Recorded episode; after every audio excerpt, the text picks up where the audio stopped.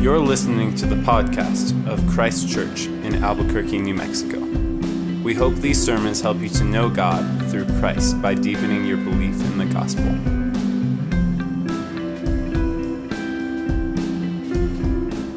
The reading this evening comes from Luke chapter 15, verses 11 through 32. And he said, There was a man who had two sons, and the younger of them said to his father, Father, give me the share of property that is coming to me. And he divided his property between them. Not many days later, the younger son gathered all he had and took a journey into a far country, and there he squandered his property in reckless living. And when he had spent everything, a severe famine arose in that country, and he began to be in need. So he went and hired himself out to one of the citizens of that country, who sent him into his fields to feed pigs. And he was longing to be fed with the pods that the pigs ate, and no one gave him anything. But when he came to himself, he said, How many of my father's hired servants have more than enough bread, but I perish here with hunger? I will arise and go to my father, and I will say to him, Father, I have sinned against heaven and before you. I am no longer worthy to be called your son. Treat me as one of your hired servants. And he arose and came to his father. But while he was still a long way off, his father saw him and felt compassion, and ran and embraced him and kissed him. And the son said to him, Father, I have sinned against heaven and before you. I am no longer worthy to be called your son. But the father said to his servants, Bring quickly the best robe and put it on him, and bring a ring on his hand and shoes on his feet and bring the fattened calf and kill it, and let us eat and celebrate. For this son was dead and is alive again. He was lost and is found. And they began to celebrate. Now his older son was in the field, and as he came and drew near to the house, he heard music and dancing. And he called one of the servants and asked what these things meant. And he said to him, Your brother has come, and your father has killed the fattened calf, because he has received him back, safe and sound. But he was angry and refused to go in. His father came out and entreated him, but he answered his father, Look, these many years I have served you, and I never disobeyed your command. Yet you never gave me a young goat that I might celebrate with my friends. But when this son of yours came, who has devoured your property with prostitutes, you killed the fattened calf for him? And he said to him, Son, you are always with me, and all that is mine is yours. It was fitting to celebrate and be glad, for this your brother was dead and is alive. He was lost and is found. This is the word of the Lord.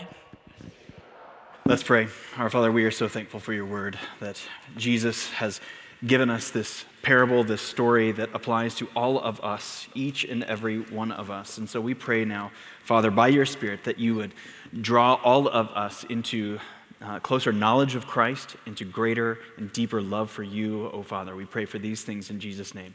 Amen. You may be seated. Well, good evening, everyone. Uh, my name is Nathan. If I haven't met you, I would love to meet you after this service. If you're visiting with us tonight, welcome. Uh, you have joined us for Luke 15, which means that you have joined us for one of the most famous stories that has ever been told.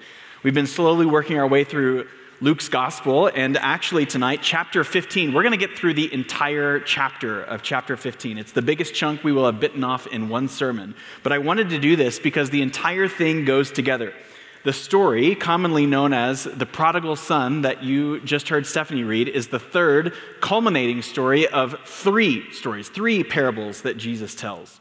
Other than the parable of the Good Samaritan in Luke 10, this is probably Jesus' most well known parable. Even if you've never been to a church before, even if you have never even read the Bible, you might have some inkling of this story just still resonating in our culture today. If you hear it just one time, if, if this was the very first time that you had ever heard this story read, uh, you probably get the point. But hopefully, at whatever point you're getting, however you've understood this story over the course of your life, hopefully that we'll all leave here uh, together in, in, about an hour or so with an even deeper appreciation for both Jesus' amazing storytelling genius, but also a deeper appreciation for Jesus himself, for the good news that he has come to preach, for the good news that he has come to accomplish, and for all of our eyes to see a bit more clearly and our hearts be a bit softer to the love of God. All right, we've got a lot to get to tonight. So we're just going to jump right in and thinking through Luke 15, the entire chapter in two halves. First, the joy of lost things found, and then the mirror of that, the misery of found things lost. So, the joy of lost things found. We've seen over the past many weeks that Jesus has been over and over and over again confronting the scribes and the Pharisees, the religious leaders of Israel, relentlessly warning them not to trust merely in the knowledge of the law or merely in their external obedience to the law, while all the while ignoring the law's intent. And after we saw last week that Jesus isn't necessarily trying to build some huge momentum building movement that snaps up the easy, low hanging fruit, following Jesus will be costly, but it will be worth it. It will be sometimes difficult, but because that means following Jesus, it means following the death of the self, the death of our own desires that we think that we want. And so following Jesus is difficult, but not impossible. Jesus has so much grace and patience with his disciples who fail but keep following him. And yet, even though he is not trying to build this big momentum building movement, lo and behold, the crowds keep gathering around him. They keep growing around him, even though he's not a politician making wild promises to make people's lives easier or better. People who recognize the kingdom of God that Jesus is offering are gathering around him. But what kind of people are the kind of people that Jesus is attracting. Luke 15, 1. Now the tax collectors and sinners were all drawing near to hear him. Tax collectors were those who were skimming money off the top of their Jewish countrymen's businesses for themselves to then send some of it back to Rome. They were some of the wealthiest Jewish folks, and, and they were absolute cultural and social sellouts. They were utterly despised. And then Luke tells us tax collectors and sinners. This is just a catch all word for all kinds of folks who were in public or prolonged periods of completely ignoring the Old Testament law. They're likely not pursuing any means of forgiveness or cleansing at the temple. They were simply just happy to live life as they were. They were perhaps openly irreligious. They were living their lives completely ignoring God and what He wanted for them. Only now, Luke tells us in verse 1, they aren't ignoring God. They're coming to hear about repentance and about transformation. They're coming to hear about righteousness and forgiveness. They're coming to hear about discipleship and holiness. The preaching and ministry of Jesus is causing people to awake to the reality of and the goodness of God. He is causing lives to change and for people to care about what God cares about. Incredible news.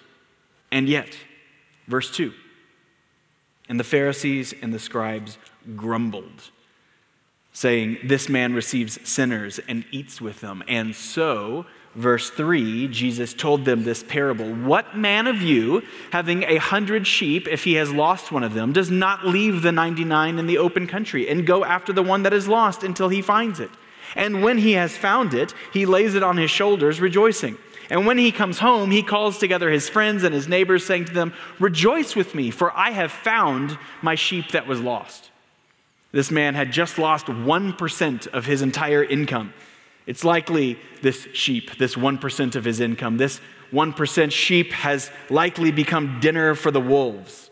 And so, leaving the 99 behind where there is strength in numbers, the shepherd goes out to search for this lost sheep. It takes effort, it takes prolonged searching. And guess what? Lo and behold, the sheep is not dinner. It's still alive. Who would believe it? It doesn't make sense, but what was once lost is now found. And so when he gets back, he calls together all those who are closest to him, and they have a party. The friends there are happy for him. Woo, our buddy, he, he, he dodged a real bullet there. He found his sheep. Let's celebrate with him. When he is happy, we are happy. And then Jesus says, verse 7 Just so I tell you, there will be more joy in heaven over one sinner who repents than over 99 righteous persons who need no repentance. When a person who was previously and openly and publicly irreligious, when they are happy to live their life ignoring God, when a person like that comes awake to the reality of, to the goodness of God, when there is repentance, when there is a turning to care about what God cares about, heaven rejoices. There is no rejoicing for those who never come to a place of repentance. Jesus is not saying that there are some people who do not need to repent. Jesus has come to all people, saying, Repent, for the kingdom of heaven is at hand. All people live for themselves. All people are happy to live their lives to one degree or another, ignoring or defying God, whether moment by moment, day by day, or even year by year. So there is obviously then no rejoicing when the, the majority, when the 99 say, you know what, that's not for me, that's for others. I don't need to repent. Are you not getting it? Jesus goes on. Verse 8. Or what woman, having 10 silver coins, if she loses one coin, does not light a lamp and sweep the house and seek diligently until she finds it? And when she has found it, she calls together her friends and neighbors, saying, Rejoice with me for I have found the coin I had lost. This lady has not lost just 1% of her income, but 10%. She's lost a full day's wage. Have you ever been in this lady's shoes where you've like misplaced a $100 bill or more than that, you've misplaced the envelope full of money? The picture here is a lady who is stressed out. No, no, no, no, no. Where, where is it? It's got to be around here somewhere. It's just got to be. And she starts looking. She's looked under the same couch cushion seven times. She's looked under the driver's seat of her car nine times. It's not in any of the pockets of her pants or her jackets. She's checked them all so many times. It's not in the dresser drawers where she keeps her odds and ends. It's gone. But she keeps looking and she keeps looking and she keeps looking well into the night. After, after hours of the sun has, after the hours of the sun going down, oh my goodness, she's found it.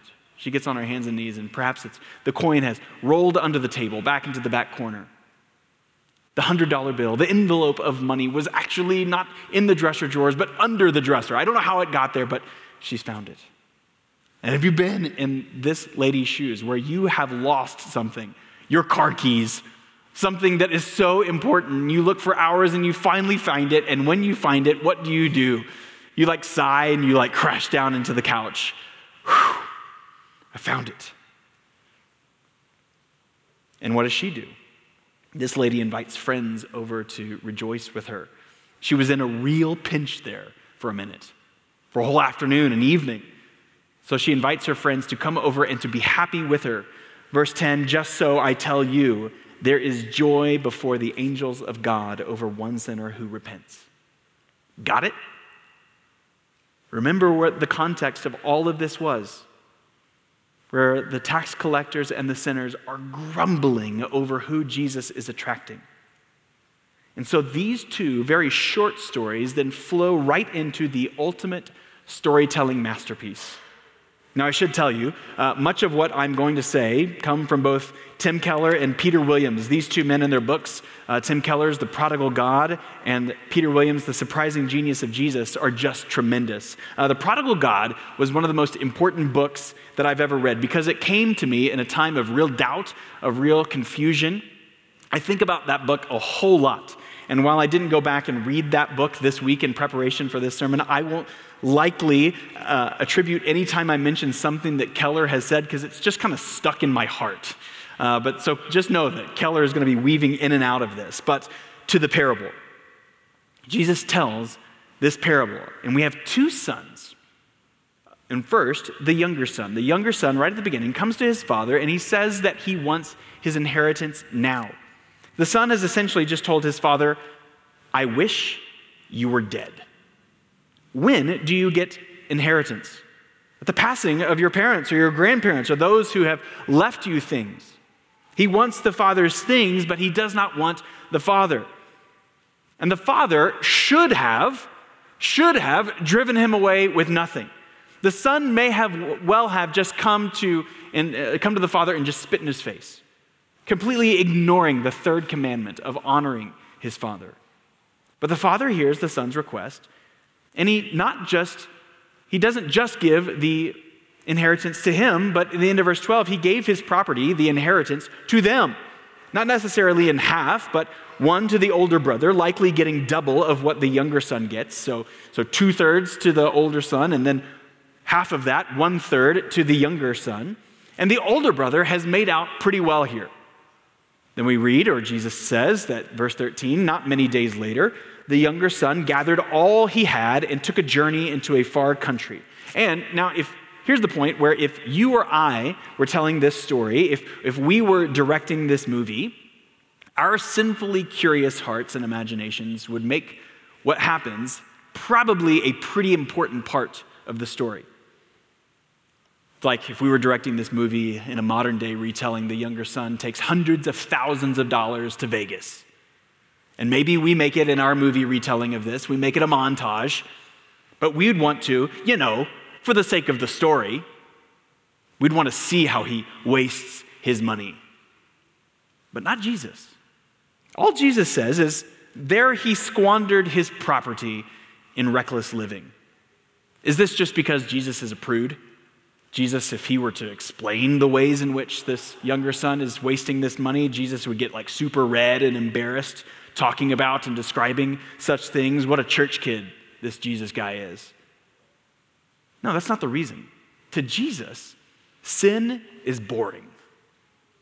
It's just here one day, gone the next, self worship. What adventure is there here really to describe? Nothing. The son is just doing what we would expect millions upon millions upon millions of other people to do in the exact same situation. It's so predictable. There's nothing worth describing here. It's not exciting, it's just very boring. But now, Jesus tells us, there's a famine. The son is selfish and he's now also very unlucky, unlucky, or depending on your perspective, he's actually very lucky. Because now there is nothing to eat. He has nothing. Not only are all the parties gone and over, he's starving. So starving that he eats with the pigs, right? No, he was longing to be fed with the pigs. If only he could eat what the pigs were eating. But there's not any of that food either for him to eat. He is dying. He has reached the very bottom. And then Jesus takes us inside the younger brother's thoughts, into his inner psychology. Jesus says in verse 17, but when he came to himself, it's like he's just been awakened. When he is finally, and for the first time in this story, understanding reality, understanding what is really real. And he says, Jesus says in his thoughts, he says, How many of my father's hired servants have more than enough bread? But I perish here with hunger. What in the world have I gotten myself into? Well, verse 18 so I will arise and go to my father, and I will say to him, Father, I have sinned against heaven and before you. I am no longer worthy to be called your son. So treat me as one of your hired servants. To this young man, forgiveness is not enough. He thinks that his past life has utterly disqualified him from his place in the family. His place as a loved and honored son. Maybe, maybe, just depending on he putting his whole life into the kindness, the integrity of his father, his father will allow him to just live on the land, to come back as a hired servant. If he is just his father's servant, there he can sleep in safety. There he can eat, maybe not decent food, but food. He can work for his father with some sense of purpose and meaning each day, but he has zero expectation. The rest of his life, it's just survival, just sustenance, not forgiveness, not belonging. And honestly, in this culture, the original hearers probably didn't expect anything different than what the son was imagining. If they're listening to this story of the so called prodigal son for the very first time in their life, they're probably expecting, maybe because of the kindness of the father, he will respond to the son in exactly this, the way that the son hopes he will. But Jesus is surprising. The love of God is surprising. Verse 20 And he, the son, arose and came to his father. But while he was still a long way off, his father saw him and felt compassion and ran and embraced him and kissed him. And the son said to him, Father, I have sinned against heaven and before you.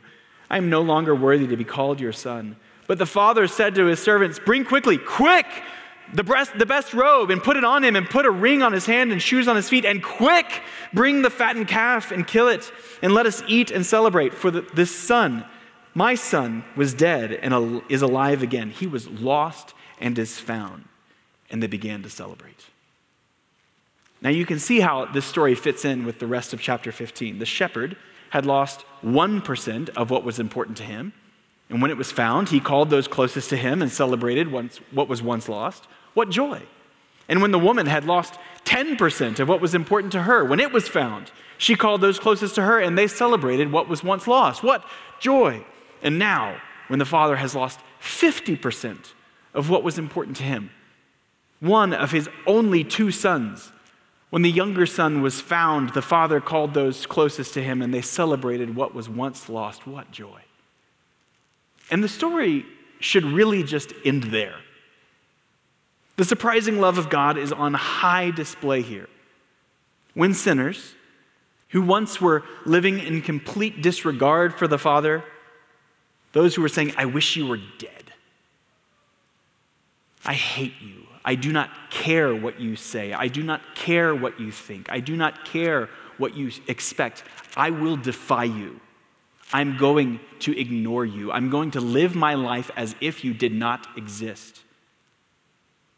The younger son didn't love the father, and the way that he wanted to avoid the love of the father was irreligion. Where the younger son gets to say, I get to make all the rules, I get to do what I want to do, I get to live as if you don't exist. But he not only found that this was actually quite boring, this kind of master of your own fate way of thinking and living actually doesn't keep the promises that it makes, but it actually ends up in a dead end of discontentment and loss. The pursuit of joy, the pursuit of contentment in created, limited, small things will always and always and always keep you wanting more and more and more. The small and limited created things cannot do what we hope they can do for our hearts. And so the younger son, now turning from his life of the self, just wanted to return to some sort of life with the Father. And what does he find? Joy. The abandonment of the self actually leads to the life that he thought he wanted all along. For he, he who will lose his own life for my sake, Jesus says, will find it. And the Father comes running to him, doesn't wait on him, he pursues him. He interrupts the Son's life in grace and in kindness, in welcoming forgiveness and acceptance and in joy, in celebration for those who repent. And might this be an invitation to any and all here tonight who have not previously agreed with God about sin, who have not agreed with God about the need for forgiveness, who have avoided the love of God by breaking the rules. There is no amount of rule breaking. There is no level of sin or defiance of God in your life that you can reach to that point that He will no longer forgive. There is more grace in the Lord Jesus there than there is sin in you. And I have been praying for you this week.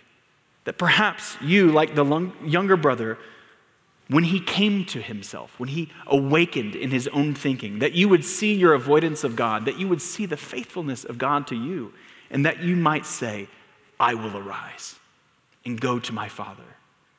Father, I have sinned against heaven and I have sinned against you.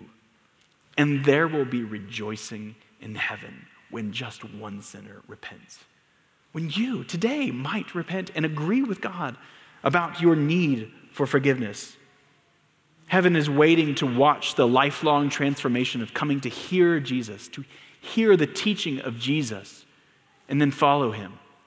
But here's the really, really surprising part of the story here that it doesn't end right there. Jesus now turns the spotlight on the previously ignored older brother. Some of your Bibles may not subtitle this parable the parable of the prodigal son, but the parable of the two sons. And that's right. We've seen the response to the father from the younger son, but now, how does the older son respond? We've seen in three parables so far the joy of lost things. Now let's see the misery of found things lost.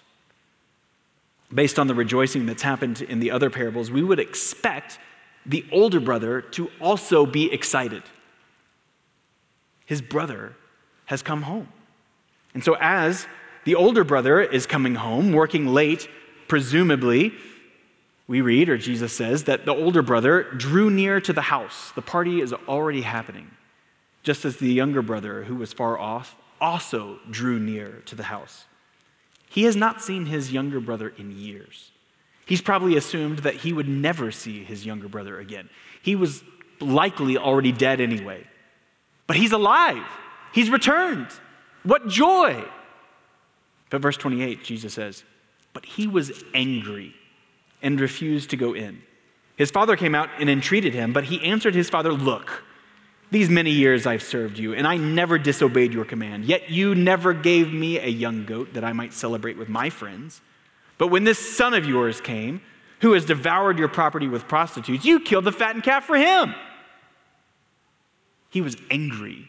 He refused to go in. And so the father comes out to beg him to come in, come in and celebrate with everyone else. But unlike the younger son, who in honor and in love for his father addressed him as father, when the father goes out to the older brother, the older brother just immediately goes straight into it and says, Look. No deferential honoring of his father. Immediately, we find out the older brother is not who we thought he was. He too needs to draw near. And so he essentially then goes on in this angry diatribe. He says, I have never disobeyed you. And therefore, implicitly and essentially, he is arguing, therefore, because I have served you this many years and because I've never disobeyed you, I have rights. In fact, who is it that is paying for this meal and for the celebration? It's coming out of the older son's property, the inheritance that he's received. So he's saying, I deserve to be consulted about this. You don't have the right, Father, to make this offer of grace and kindness to this idiot little brother of mine who has disgraced you and disgraced our family's name for all these years. This inheritance, this very party belongs to me. And so here's where we see mirror images of the two sons, of the two brothers. The younger brother didn't love the father. We saw that already. And the way that he went about avoiding the love of the father was to break the rules. Irreligion was the name of his game, it was his way of life pretending as if the father did not exist so that he could get what he wants. But the older brother didn't love the father either, did he? And the way that he went about avoiding the love of the father was to keep the rules. Religion was the name of his game, was the way of his life. And so Jesus here is redefining sin. We have two alienated sons on the outside looking in, two alienated sons that must draw near one of them is bad, and one of them is good. The younger brother's unrighteousness kept him far from the father, but it was the older brother's righteousness that kept him far from the father. The older brother was just as resentful of the father as the younger brother. He too wanted the father for his goods rather than what the father or who the father was in and of himself. They both wanted to get into a position where they could tell their father what to do. Both rebelled, both avoided the father, one by breaking the rules and one by keeping them. And yet, many of us find ourselves in the exact same position.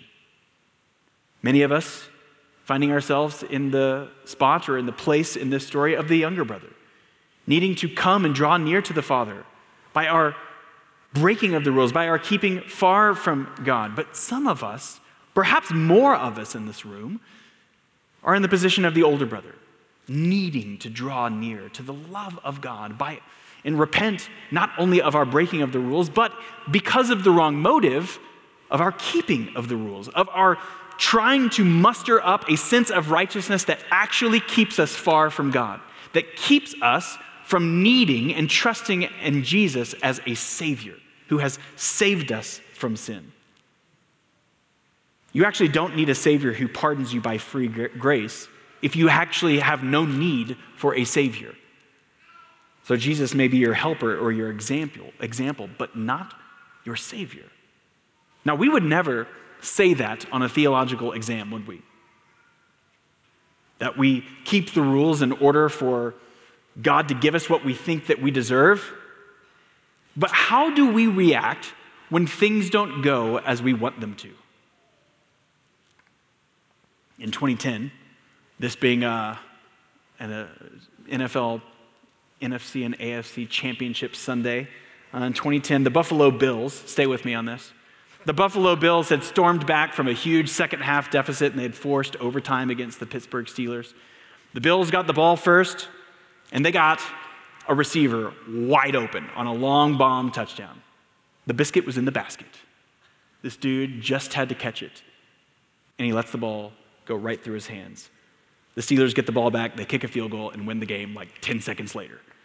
And as soon as the game was over, this receiver, who will, who will remain nameless tonight, he goes to Twitter in the locker room, from the locker room, minutes after the game, and he tweets in all caps, which, if you're new to the internet, if you put something in all caps, it is very serious. And he says, he tweets, I praise you 24 7! Exclamation, exclamation, exclamation, exclamation. And this is how you do me. Continuing in all caps. You expect me to learn from this? How? I'll never forget this. Ever. Thanks, though. LOL. Now, we can kind of laugh this off as really silly. Uh, NFL receiver uh, just blasting God after he drops the game winning touchdown. But how often do we react in the exact same way? Appealing to your own merit to earn God's blessing. You're supposed to bless me because I keep all the rules. I praise you 24 7, and this is how you do me? You have no right to do this. Why? For I am righteous. You owe me the life I wanted, for I have served you all these many years. But when we do this, like the older son, we are judging God to be unrighteous.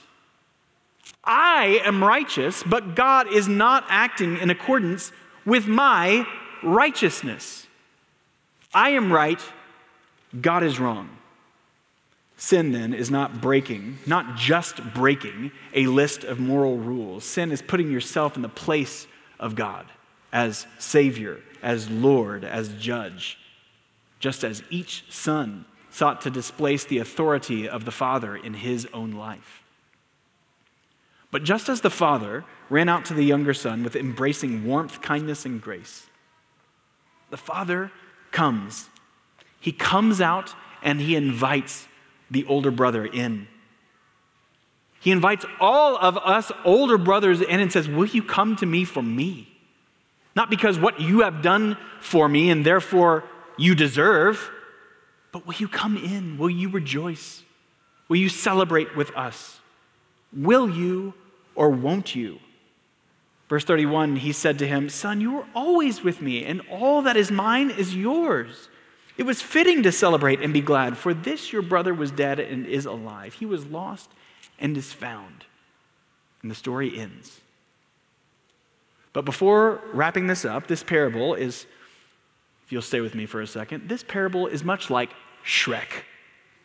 Uh, a small child can watch Shrek, can enjoy Shrek, can understand the overall narrative of that movie, but Shrek is also filled with jokes that go over the little kids' heads and that only the parents catch or understand. Or even if you're an adult, you're a mature 30 year old English speaker, but you've come from, you've lived your whole life in like Southeast Asia or something, there are even still deeper jokes and references in Shrek that you would only get if you were deeply immersed in American pop culture. To appreciate the full Shrek experience, you have to be a person that understands the cultural nuance of the jokes.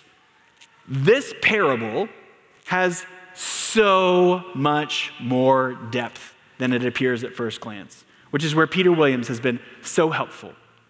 Let's ask some questions of this parable. Who else in the Bible is famous for having two and only two sons? Isaac, Jacob, and Esau, the two sons of Isaac in the middle chapters of Genesis. And Jacob, the younger brother, cheated his brother out of his inheritance. How did Jacob cheat his father? He put on his brother's robes. And with his father, he eats a meal of what? Young goats, the only other meal in the entire Old Testament of young goats. Then Jacob, the younger brother, goes off into a far country to look after animals. And then he eventually returns to the land of his father. In the parable, the father, what does he do when the younger son is approaching? The father runs, embraces, and kisses. There is only one other time in the entire Bible, the entire Bible, where we read those three words runs, embraces, and kisses, which seem to suggest that Jesus is being very intentional here with those words. And there's only one other time when someone runs, embraces, and kisses someone. Can you think of it? Genesis 33. Jacob is returning to the land of his father, and he is terrified of his older, older brother Esau. Jacob has cheated him out of Esau's inheritance, and he expects fury from his older brother. But what happens? Esau, the older brother, the older brother runs out to meet him. He runs, he embraced him and fell on his neck, and he kissed him. Esau, who was the bad guy, who had preferred soup to God, who had been cheated, forgave his brother. We won't get into the other deep connections of Joseph, the younger brother, who gets a ring and a robe, who in a time of great famine, who the father thought was dead, was actually alive in a faraway land and came home. Or Abraham, who ran to greet strangers and told his wife Sarah, Quick, get the food. Or Ishmael, the older brother, who is cast out of his inheritance from his father Abraham because Ishmael, the older brother, despised the feast that was given in honor of his younger brother, Isaac, in Genesis 21. But here's the point we, who are perhaps somewhat familiar with the Bible, can see, oh, yeah, now that the preacher's up there making those connections, I can see those things. Yeah. But these Pharisees and scribes, who would have had most of, if not the entire Old Testament memorized, Jesus is being very, very, very intentional by saying and doing and making the connections that he's making in this story. Even the specific words, not one word in this parable is wasted or without intent.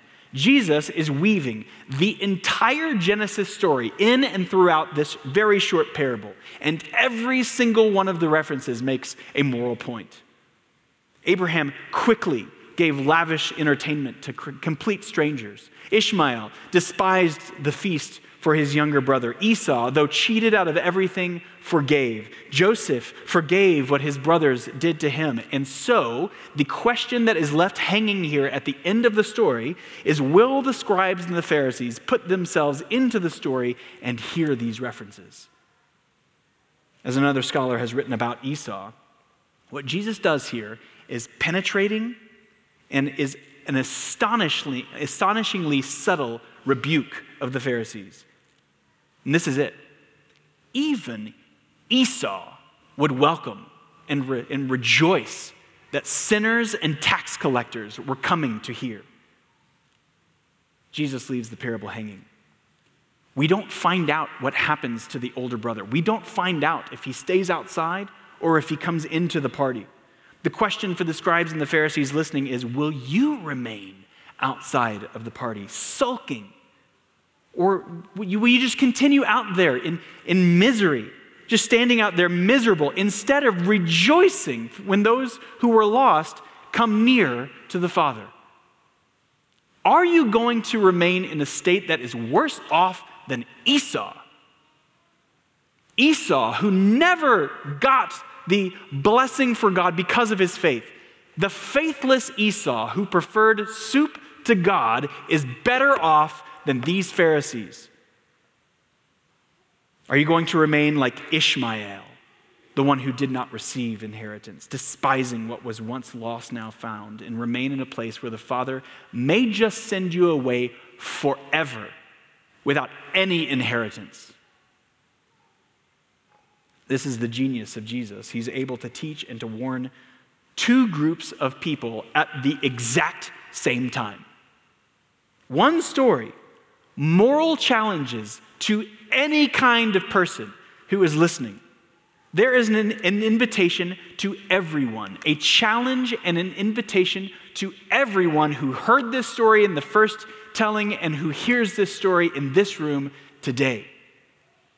Have you been keeping far from the Father, avoiding God's love for you by just assuming that He's not out there? Ignoring what God wants, ignoring what God desires, ignoring what God expects and even demands of your life, keeping yourself from God by a life of irreligion. This parable is for you, for you.